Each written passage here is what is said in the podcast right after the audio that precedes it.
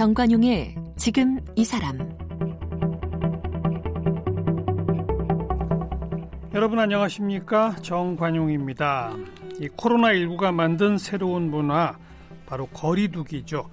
뭐 사회적 거리두기, 생활 속 거리두기, 이 코로나 상황 변화에 따라서 강도를 달리해서 지금 적용하고 있죠. 바로 이런 거리두기가 서로의 건강을 지키기 위한 새로운 문화로 자리 잡았죠. 그러면 이 비대면 비접촉 문화 거리두기는 소통에 어떤 변화를 가져오고 있을까요? 자, 정관용의 지금 이 사람 코로나19 뉴노멀 생활의 재발견 어제는 코로나19가 바꾼 소비 트렌드에 대해서 알아봤고요. 오늘은 코로나19가 바꾼 소통 문화에 대해서 얘기해 보겠습니다. 아주대학교 심리학과 김경일 교수와 함께 합니다.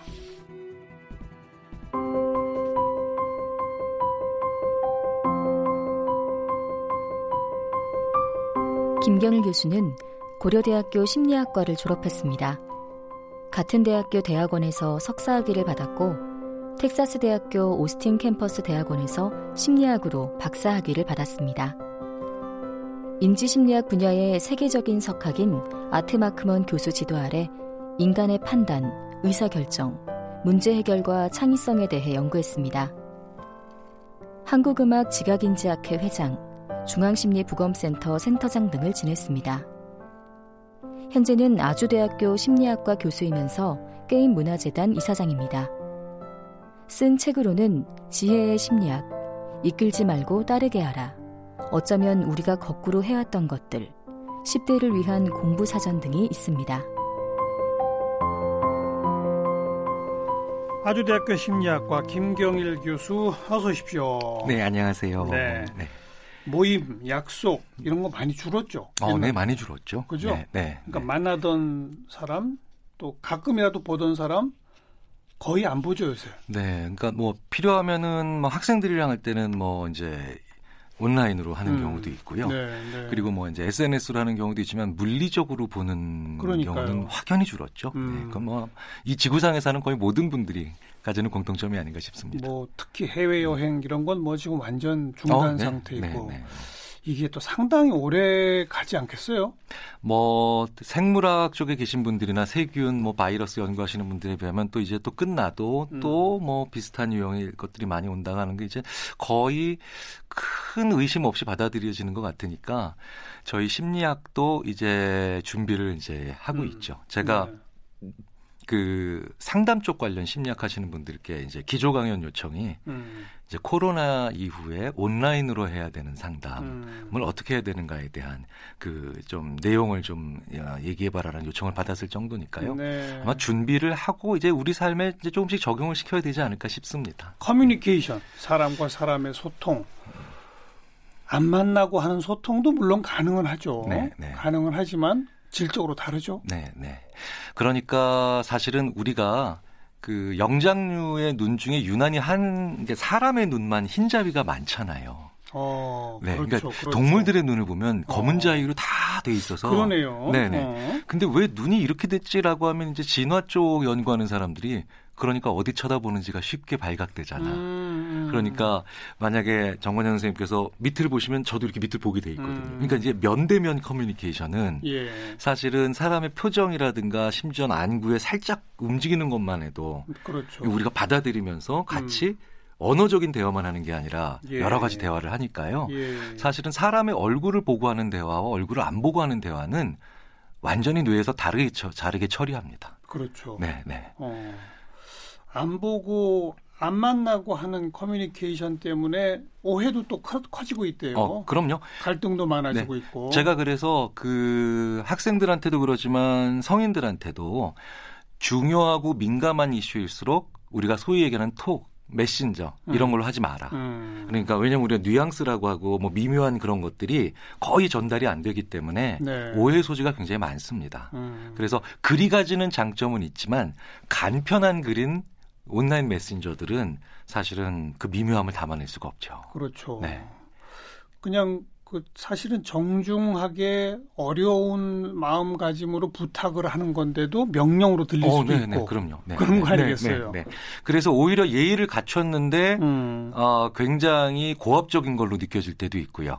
그리고 좀 더 나는 친근함을 표시했는데, 어, 이뭐 이런 응? 예의 범절이 없는 친구가 있나라는 느낌을 줄 수도 있는 거니까 참 그러기 때문에 어렵습니다. 근데 면대면으로 할 때는 살짝 내가 그런 기운이 있다 손 치더라도 자세를 좀 낮추면서 만회할 수가 있고 그러니까요. 상대방에게 조금 더 고압적으로 느꼈다면 좀 더 웃으면서 만회할 수가 있는데 이게 면대면이 아닌 경우는 어렵죠. 그럼 이제 어떻게 해야 됩니까?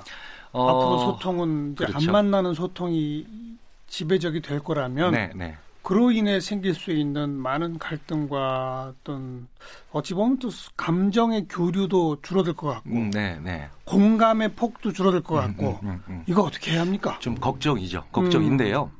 어, 사실은 전화기가 처음 발명됐을 때 그때 나왔던 많은 수필이나 아니면 이런 편지 같은 것들을 보면 요즘 젊은이들은 어떻게 전화로 데이트를 신청하냐. 음. 편지를 하든가 아니면 음. 달빛에서 저 창가에서 기다리고 있어야 되는데 사실은 그래서 새롭게 좀 뭔가를 바꿀 수밖에 없을 때는 기존에 우리가 뭔가 많이 감정적인 걸 정서적인 걸 잃어버리지 않을까 걱정들을 하는데요.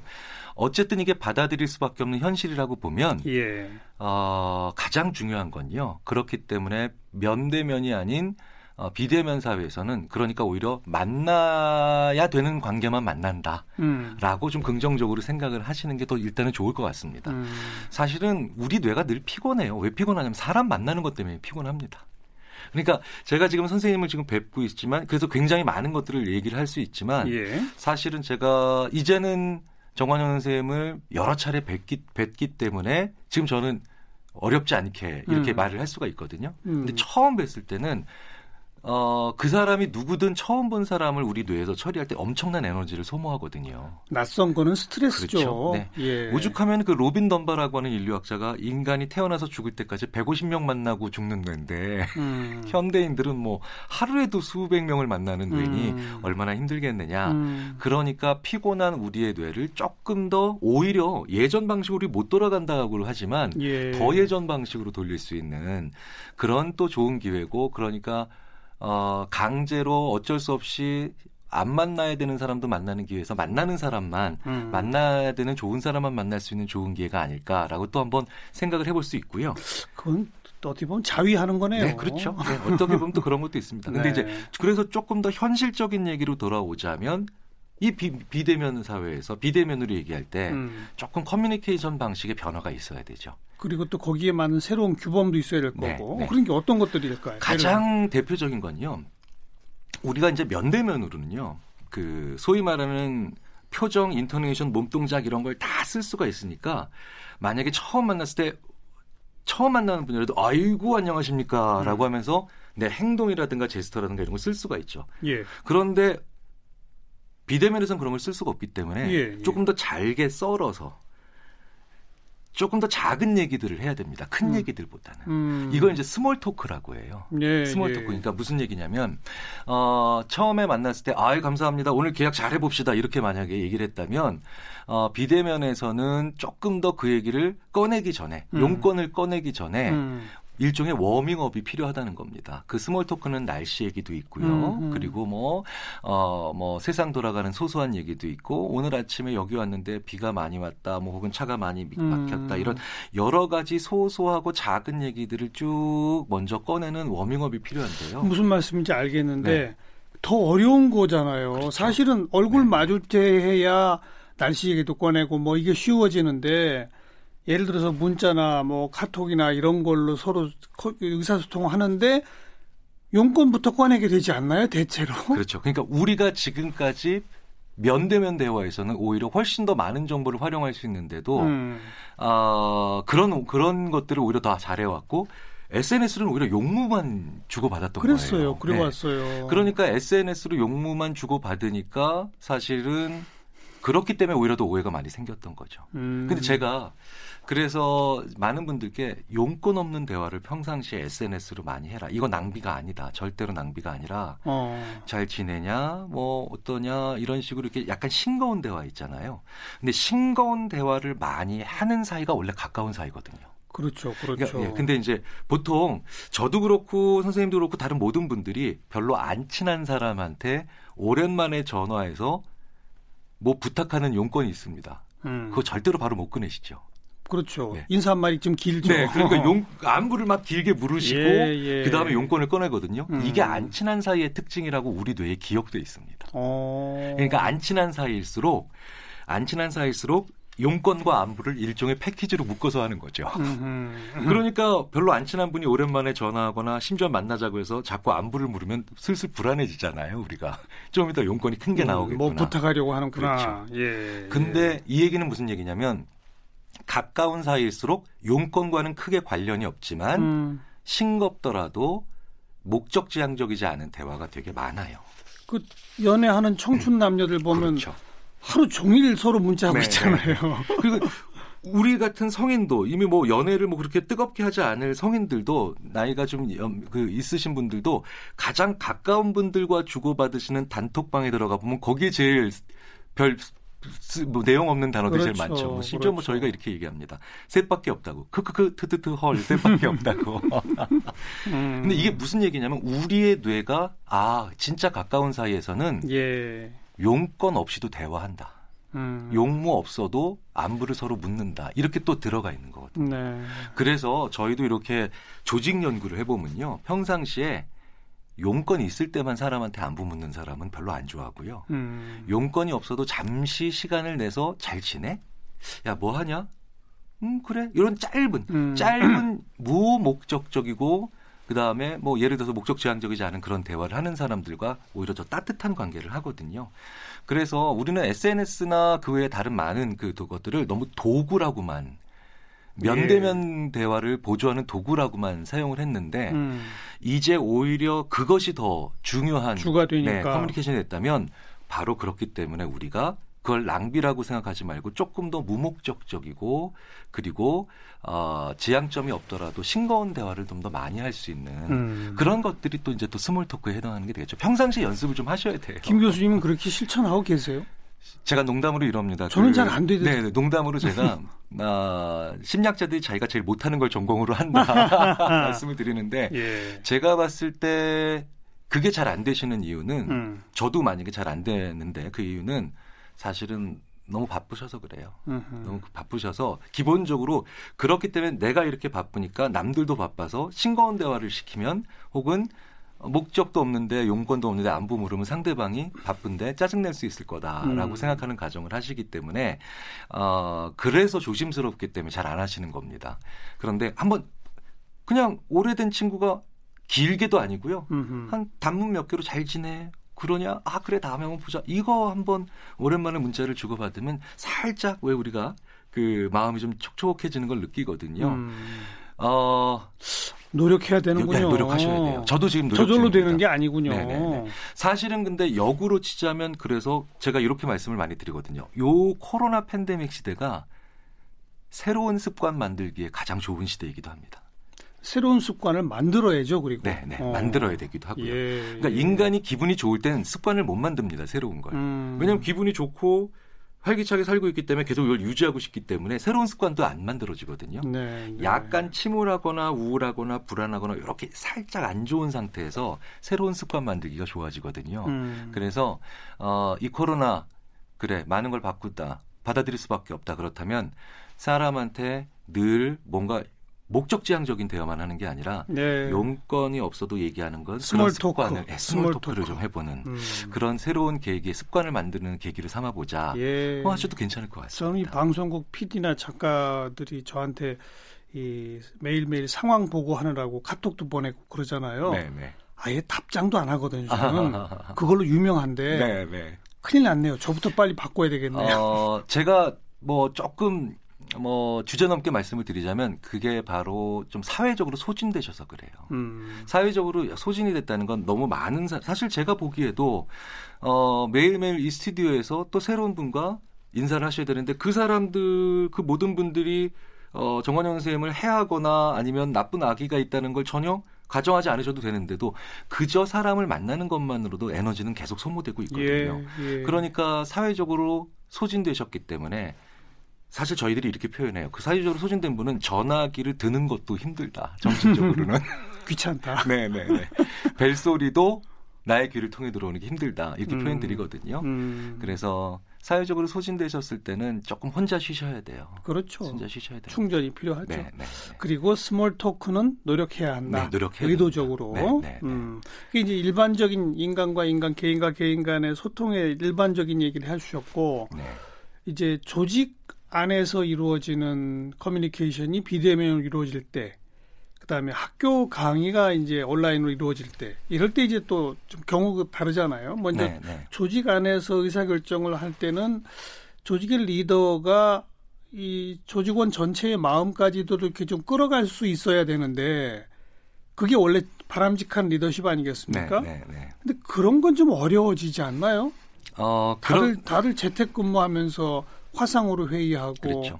문자로 보고하고 네, 네. 그러다 보면 마음까지 이렇게 끌어오기가 좀 어려울 것 같아서 그건 어떻게 하면 좋겠습니까? 조금 그렇기 때문에 small talk뿐만 아니라 그 내 메시지를 전달하는 그 단위도 조금 더 small, 그러니까 작게 좀 구분하실 필요가 있는 게요. 음, 왜그 사단장님이 군대에서 이등병 있는 내무반 검사하시면 큰일 나죠. 큰일 나죠. 예, 굉장히 사고 많이 일어납니다. 그 이후에 이제 그 어려운 일들이 많이 벌어지죠. 그러니까 굉장히 위에 있는 리더가 아주 말단에 있는 리더한테 하는 메시지의 스- 특징과 똑같은 얘기도 사장님이 밑에 있는 바로 옆에 있는 부사장님한테 또 해야 되는 메시지가 다르거든요. 다르죠. 네, 그러니까 조금 더 거리가 멀어질수록 좀 더 긍정지향적인 얘기가 많아야 되고 음, 거리가 가까울수록 야 이런 거는 좀 우리가 안 일어나게 막아보자라고 하는 어, 그런 조금 예방적인 차원의 얘기가 많아야 되는데 예, 예. 만약에 한 조직의 뭐 예를 들어서 CEO께서 그냥 예방적인 어떤 그런 얘기들을 강조하는 걸 전 직원한테 직급과 직책을 무시하고 그냥 한꺼번에 싹 전파하시면 음. 그럼 저 말단에 있는 사람들이 어떻게 느끼냐면 야 뭔가 안 좋은 일이 일어날 것 같은데 불안한데 음. 라고 하면서 이제 에너지가 소진되겠죠. 그런데 또 마치 옆에 계신 분들한테 할 얘기들을 바로 저 말단까지 했으니까요. 근데 또 긍정지향적인 얘기를 너무 자기 옆에 계신 분들, 가까운 분들과 하면 사실은 오히려 그러면 막아야 될 것들을 못 막고 누수가 생기고 이러죠. 음흠. 그러니까 왜 우리가 권력에 대한 연구를 해보면 어, 권력이 안 좋은 방향으로 흘러갈 때가 뭐냐면 가까운 사람들이랑은 긍정적 얘기만 하고 먼 사람들한테는 약간 겁박하는 얘기들. 음. 뭐 알단에 있는 사람들한테 겁박하는 얘기를 하면서 멀어지고 그 다음에 안에선 누수가 생기거든요. 이제 그래서 앞으로는 온라인 세상에서는 아, 이내 메시지가 어떤 식으로 분위기를 혹은 프레임을 바꿔야만 음. 나의 진심을 더 잘 전달할 수 있는가에 대한 내용 못지않게 진정성과 중요도 못지않게 그 프레임을 잘 그 보고 그 다음에 거기에 대한 피드백을 잘 눈여겨보는 음. 그런 게 필요하고 그런 걸 잘 아는 게 앞으로는 조직에 굉장히 중요한 역량 중에 하나가 될 가능성이 큽니다. 그 이 과거 같은 방식은 뭐 재벌 총수가 일부러 구내 식당에서 식판을 들고 평직원들과 식사를 한다. 네, 네. 또뭐 부서별로 돌아가면서 젊은 신입 사원들과 맥주 파티를 한다. 네, 네. 뭐 이런 일들이 있었잖아요. 그냥 그런 것처럼 즉 만나서 하는 그런 이벤트처럼 온라인상에도 그런 뭔가를 만들어야 되는군요. 그렇죠. 도구를. 네, 네. 어. 그래서 가장 그, 그 요즘 많은 분들이 불안해하시는 게 이제 아 나 이제 이러다가 조직에서 이제 뭐 해고당하는 거 아니야? 음. 뭐 아니면 조직에서 이제 버림받는 거 아니야?라고 많이들 불안해하세요. 그런데 재밌는 건 그 과정에서 어떤 기업에서 그 예전에 당연히 하던 물건인데 사람들이 좀 불안해하니까 되게 귀엽지만 그 조직에서 그 사람의 이름과 그 다음에 팀까지 다 그대로 따로따로 다 인쇄한 수건을 두 세트씩 돌렸대요. 수건을. 네네. 근데 어. 사실 옛날 같으면 어허. 체육대회 때 수건 받으면 아, 또 수건이냐 막 이랬잖아요. 예, 예. 그런데 그 사람의 이름이 들어간 수건을 직접 개인별로? 인쇄해서 개인별로 어. 나, 그 나눠드렸더니 꽤 많은 분들이 이, 이 사실 천조가리 하나를 그 수건 어. 하나를 받았는데도 회사를 오랫동안 못 간 상태에서 재택근무를 하다가 음. 살짝 그런 불안감이 좀 드는 상태에서 갑자기 눈물이 핑 돌더랍니다. 어허허. 그러니까 이게 사실은 온라인은 물질이 아니잖아요. 네, 네. 그런데 그렇기 때문에 사람의 얼굴을 볼 수는 없지만 음. 그 사람이 직접 직접 한 무엇인가 나만을 위해서 한 무엇인가 그게 편지든 예. 아니면 뭐 어떤 뭐 작은 음. 쪽지든 물건이든 그런 작은 물리적 실체가 있는 물건들이 훨씬 더 중요한 그런 매개의 수단이 될 가능성이 큽니다. 좋은 아이디어인데요. 네. 어, 이름을 개, 개인별로 이름을 네, 네. 새긴 수건 뭐 그런 걸 다양하게 떠올려 볼 수 있겠네요. 네, 네. 뭐 작은 펜에다가 또 이름을 새길 수도 있는 그렇죠. 거고 그러니까 우리가 이제 예전에 그- 일상적으로 네, 네. 쓰는 물건에 그렇죠. 음. 그러니까 예전에 사랑의 정표라고 해서 딱 부러뜨려가지고 예. 서로 하나씩 가지고 있었던 예. 것처럼 약간의 물리적인 어떤 실체가 있는 정표들을 서로 주고받는 게 앞으로 굉장히 필요해지겠네요. 네, 필요해질 가능성이 큽니다. 어. 네. 그다음 이제 강의 저도 이번 학기는 100% 온라인 강의로 음, 네, 네. 학생들을 한 번도 만나지 못했거든요. 그러면 제일 큰 제 의구심은 이 온라인 강의를 통해서 지식과 정보는 뭐 무한정 줄 수 있을 것이다. 그러나 이 교육이라고 하는 건 어찌 보면 서로 인성을 나누면서 지혜를 느끼게 하는 그 지혜는 왠지 뭔가 글이나 말로는 전달되지 않는 그런 어떤 점이 있잖아요. 네, 네. 그런 건 어떻게 해야 돼요, 앞으로? 참 어려운 문제죠. 어려운 문제죠. 이게 왜 그러냐면 사실은 이제 교수님들이 이제 강의를 하실 때 사실은 지식만 전달하시는 게 아니라 그 지식을 자기가 전달하는 과정에서 매번 다른 통찰이 와서 그때 그거를 전 그 얘기를 하고 학생들은 또 그때 그때 또 매번 다른 통찰을 그렇죠. 예, 예, 느끼면서 음. 뭐 심지어는 적기도 하지만 소름도 돋고 예, 어떨 예. 때는 아 굉장히 깊은 생각을 하는 거죠. 그래서 앞으로는 좀 이게 구분이 될 것 같습니다. 음. 그러니까 뭐냐면 약간 정보 위주의 기계적인 지식을 전달하는 그런 목적으로 주로 기능을 하는 그런 어, 강연자들이나 예. 아니면 강연의 수단이 따로 있고 예. 어, 어떻게 보면 그 과정에서 오히려 자기가 느끼고 있는 통찰이라든가 음. 아니면 그런 행간의 메시지들을 위주로 전달하시는 분들이 좀 이렇게 따로 구분이 될 가능성이 큰데 음, 음. 당분간은 그래도 굉장히 혼란스러울 것 같아요. 굉장히 혼란스러울 것 같고 어, 특히 대학도 그렇지만 사실은 중고등학교는 더더욱 지금 그렇죠. 심각한 문제가 되죠. 예. 왜냐하면 중고등학교에서는 해야 될 강의들이 있거든요. 음. 사실은 굉장히 다른 많은 분들이 그 얘기를 하시죠. 그래서 학교가 무엇인가에 대한 아주 심각한 고민을 앞으로 해봐야 맞습니다. 된다. 네, 네. 네.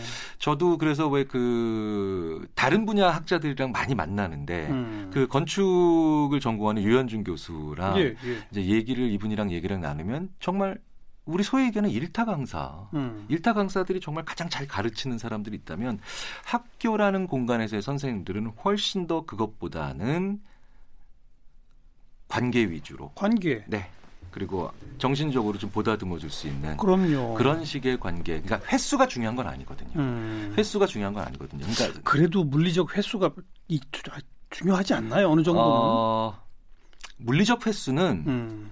사실은 저 사람이 나에게 진심으로 어, 필요한 얘기를 하고 있고 진심으로 깊은 얘기를 하고 있다라고 하는 그 감정적인 어떤 교류만 있다면 예, 예. 사실은 왜 예전에 그 한 번만 만났던 사람을 평생 기억하는 경우도 많이, 많이 있거든요. 음. 그래서 횟수보다는 당연히 질이고 그 다음에 깊이기 때문에 강도. 네, 강도기 예. 때문에 우리가 어, 오히려 기계적으로 횟수 위주로 해왔던 많은 일들. 음. 심지어 대학에서는 학생들 몇 번 상담했나 기록도 남기라고 하잖아요. 맞아요. 네네네. 사실은 어. 그런데 거기에 많은 교수님들이 좀, 좀 그게 그렇게 그렇게 효과 있는 건 아니다라는 음, 관료적이다. 걸, 네, 알고 계시죠. 네. 그래서 정말 질적이고 그 다음에 단 1회라도 중요한 메시지나 아니면 커뮤니케이션을 할 수 있는 음. 그런 그 계기로 우리가 한번 바꿔볼 수 있는 또 기회로 생각을 해봐야 될 필요가 있습니다. 그러니까 온라인 강의로 한 학기 내내 하더라도 모든 학생을 한 번에 다 모으진 않지만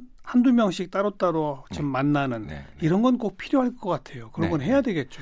그래서 만약에 100명의 강의를 100명이 듣는 강의를 똑같이 오프라인에서처럼 일주일에 두 번 이렇게 하는 것보단 차라리 대학에서 조금 더 어, 폭넓게 아주 유연하게 생각을 해서 그러지 말고 100명이 다 같이 듣는 강의도 있지만 정말 10명과만 대화하는 강의, 음. 5명과 대화하는 강의 이런 강의들을 좀 떼내서 줄이더라도 음. 그 100명 전체 듣는 강의 좀 줄이더라도 하는 그런 탄력성 있는 걸 하고 할 필요도 있는데요. 예. 또 다른 중요한 거는 그 통찰이 그래서 순간순간 외부의 게스트로 나오는 경우도 있습니다. 제가 지난 세 달 동안 다른 외국 대학과 우리나라 국내 다른 대학에 순간적으로 초빙돼서 음. 강사로 한 10분에서 20분 정도 얘기를 하고 딱 빠져나오는 어. 그런 경우가 한 2, 30차례 정도 있었어요. 어이구. 근데 어. 학생들이 그걸 굉장히 좋아합니다. 예. 그러니까 사실 예전 같으면 가야 되는 거죠. 근데 이 온라인이라는 게 되게 독특하게도 권력을 평등하게 분배시키잖아요. 맞아요. 그래서 자기 강의 전담 교수님과 제가 같은 그 위치로 들어가니까 음. 그런 연결성으로는 굉장히 괜찮거든요. 네. 그래서 어 강의 중에 뭐 서로 서로 많이 불러주자 교수들끼리 알겠습니다. 많이 불러주자 이런 얘기도 합니다. 그 코로나로 인해서 거리두기 하다 보니 우울증이 좀 늘어난다는 얘기도 있고 그러나 그럼에도 불구하고 행복은 우리가 또 스스로 만들어가 나가야 되는 거니까 사회적 거리두기, 생활 속 거리두기, 비대면 커뮤니케이션에서 행복한 관계 맺기에 대해서 마지막으로 좀 정리해 보세요. 어, 사실 행복은요. 음. 어, 행복에 관련된 심리학의 연구는 종합하면 결국 두 가지로 합쳐집니다. 첫째, 행복은 목표가 아니라 도구다. 네. 그러니까 음. 코로나 때문에 우리가 많이 힘든 지금도 매일매일 하루하루가 마땅히 행복할 권리가 있는 날들이다라는 걸 일단 우리가 잊으면 안 될 겁니다. 예, 예. 두 번째, 늘 말씀을 드리지만 행복은 크기보다 빈도거든요. 음. 그러니까 사실은 큰 상 받은 사람, 큰 성공 이룬 사람들이 일회성 행복의 크기로는 누구도 따라갈 수 없지만 빈도가 떨어지기 때문에 음. 아주 나중에 결과가 안 좋은 분들이 많거든요. 음흠. 그래서 크기보다 빈도다라는 걸 우리가 감안하면 목표가 아니고 도구고 크기가 아니고 빈도라고 하면 작은 행복을 여러 번 느낄 수 있는 사람이 예. 가장 유리합니다. 그렇죠. 심지어는 남성보다 여성이 더 장수하는 비결을 거기서 찾는 학자들도 있거든요. 오. 어. 네. 그러니까 여성들이 조금 더 작은 행복을 여러 번 느끼는데 잘 발달된 분들이 많으시기 예, 때문에요. 예. 자, 그렇다면 우리가 내 주위에 내가 정말 좋아할 수 있는 작은 것들. 음. 평상시에는 에이 저런 게 뭘, 에이 이런 게 하찮은 것들이. 음음. 근데 인간의 세포가 노벨상을 받았다고 행복해하는 게 아니라 음. 사실은 맛있는 볶음 고추장을 먹었을 때 행복해지는 뇌거든요. 물론이죠. 그렇죠. 물론이죠. 그런 거에 대한 리스트 즉 vocabulary를 최대한 확장하는 그런 그 계기로 한번 삼아 보시면 어떨까 음. 장수의 비결이기도 하고요. 음. 그다음에 낙관적이고 긍정적인 삶의 비결이기도 하니까 네. 그 리스트를 최대한 구체적이고 작고 보잘것없어 보이는 것들이라도 많이 만들어 보이 만들어낼 수 있는 음. 그걸 찾아 나가는 여정이 우리 인생이다라고 음. 또 행복 심리학자들이 얘기하고 있습니다. 또 내가 맺고 있는 인간관계에 따라서 그 사람별 맞춤별로 작은 행복 찾기를 리스트할 해둘 필요가 있겠네요. 어, 그럼요. 자, 아주대학교 심리학과 김경일 교수와 함께했습니다. 고맙습니다. 감사합니다.